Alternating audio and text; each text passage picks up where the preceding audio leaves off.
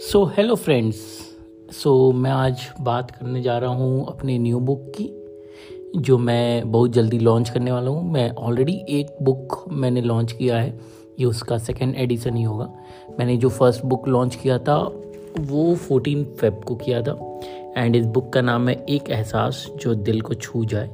इसमें around first में मैंने अराउंड सेवेंटी या एट्टी पोएम्स किए थे। इस बार वो सब seventy eighty poems plus more hundred poems around one seventy plus poems रहेंगे इस बार। सो so, इसमें जो भी पोएम है ना it's like all the words have come from my heart only दिल से निकली हुई है आवाज़। तो बहुत ही अच्छी और प्यारी कविताएँ हैं।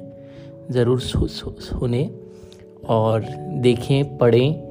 मैं बहुत जल्दी आप लोग को इसके बारे में और बताऊँगा। तो ये बुक जब मैंने लिखा था तो इसकी कहानी कहाँ से शुरू हुई? मैं बचपन से मैं डायरी लिखता था।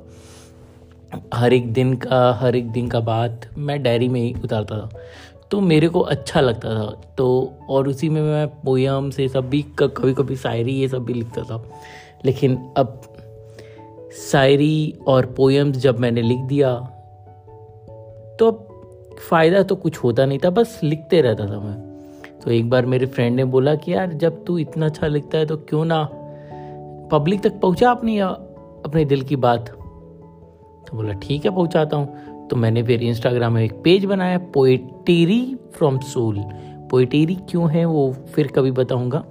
P O E T E R E Y underscore from underscore soul ठीक है? तो ज़रूर जाएँ, देखें ज़रूर। है ना? फिर आ, फिर वहाँ पे लोग को बहुत अच्छा लगने लगा मेरी सीरीज़ मेरे पोएम्स एंड ऑल तो फिर मैंने सोचा कि उसको बुक में डाल दिया जाए। तो बुक में मैंने डाल दिया। अब बुक में तो डाल दिया लेकिन बुक बिकनी भी तो चाहिए। लेकिन जो पब्लिकेशन हाउस से मैंने डील की थी मैं नाम नहीं बताऊँगा लेकिन जो पब्लिकेशन हाउस से मैंने डील की थी वो पब्लिकेशन हाउस प्रॉपरली मेरे को सर्विस नहीं दे पाई। तो इसके कारण मेरी ज़्यादा बुक सेल नहीं हो पाई। जब लोग खरीदने जा रहे थे तो वहाँ पे कुछ प्रॉब्लम्स आ रहे थे। वो लोग पेमेंट नहीं कर पा रहे थे या फिर सीओडी ऑर्डर नहीं दे पा रहे थे और ऑर्डर हो भी गया तो दो महीना लग रहा था। तो फिर जैसे तैसे अराउंड टेन फिफ्टीन बुक्स बिके उसके। तो अब मैं क्या चाह रहा हूँ, कुछ नया करने का। तो उसी बुक्स को मैं और after so much of window shopping मेरे को मालूम चला कि किस पब्लिकेशन हाउस से आगे बढ़ना चाहिए। तो मैं उस पब्लिकेशन हाउस से आगे बढ़ा हूँ बहुत जल्दी मैं अपना वेबसाइट भी लाऊँगा। और आगे बढ़ते हैं और अगली बार मिलते हैं।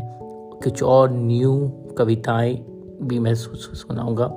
ज़रूर रहें मेरे साथ connect thank you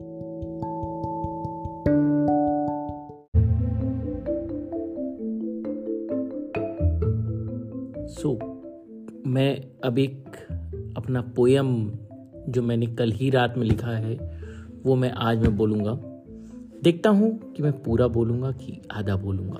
let's see so poem का नाम है, क्या फ़िक्र है तुझे? हम लोग बहुत फ़िक्र करते हैं, बहुत टेंशन लेते हैं ना लाइफ में। तो उसके बेसिस पे मैंने एक पोयम बनाया अपने दिल से आवाज़। निकाली है। कुछ वर्ड्स में बनाई है। चलिए। क्या फ़िक्र है तुझे? क्या करोगे सोच सोच के? सोच को अब ज़िंदगी में उतार। दिक्कत आएगी तो आने देना। रुकावटें आएगी तो आने देना। तू आगे तो बढ़, तू आगे तो बढ़। ज़िंदगी है ही कुछ बड़ा करने के लिए। ज़िंदगी है ही कुछ अलग करने के लिए। हर एक में ताकत है कुछ अलग सोचने के लिए। क्या फ़िक्र है तुझे? अभी तो पूरी ज़िंदगी जीना बाकी है। गिरे कभी तो क्या गम है? कभी कभी गिरना भी अच्छा है। औकात का जो पता चलता है। उठे अगर हाथ संभालने कोई तो अपनों का पता चलता है। समंदर जैसे बहता जा तो तालाब के जैसे रुक नहीं।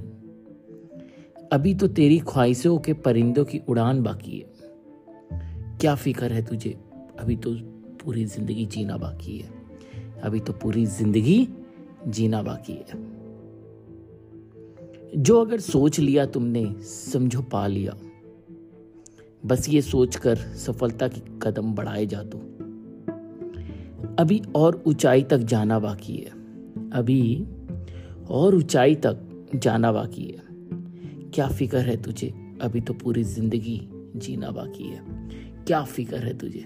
अभी तो पूरी ज़िंदगी जीना बाकी है। सो so, दोस्तों ये पोयम मैंने बनाया है कि हम लोग बहुत लाइफ में टेंशन लेते हैं एंड ऑल तो it's just an motivation words don't take tension every mountain has a valley and every valley will reach to a mountain ठीक है? समय कभी रुकता नहीं है ये याद रखना दोस्तों। क्या फ़िक्र है तुझे? क्या फ़िक्र है तुझे? आगे बढ़ते जा तू बस। ओके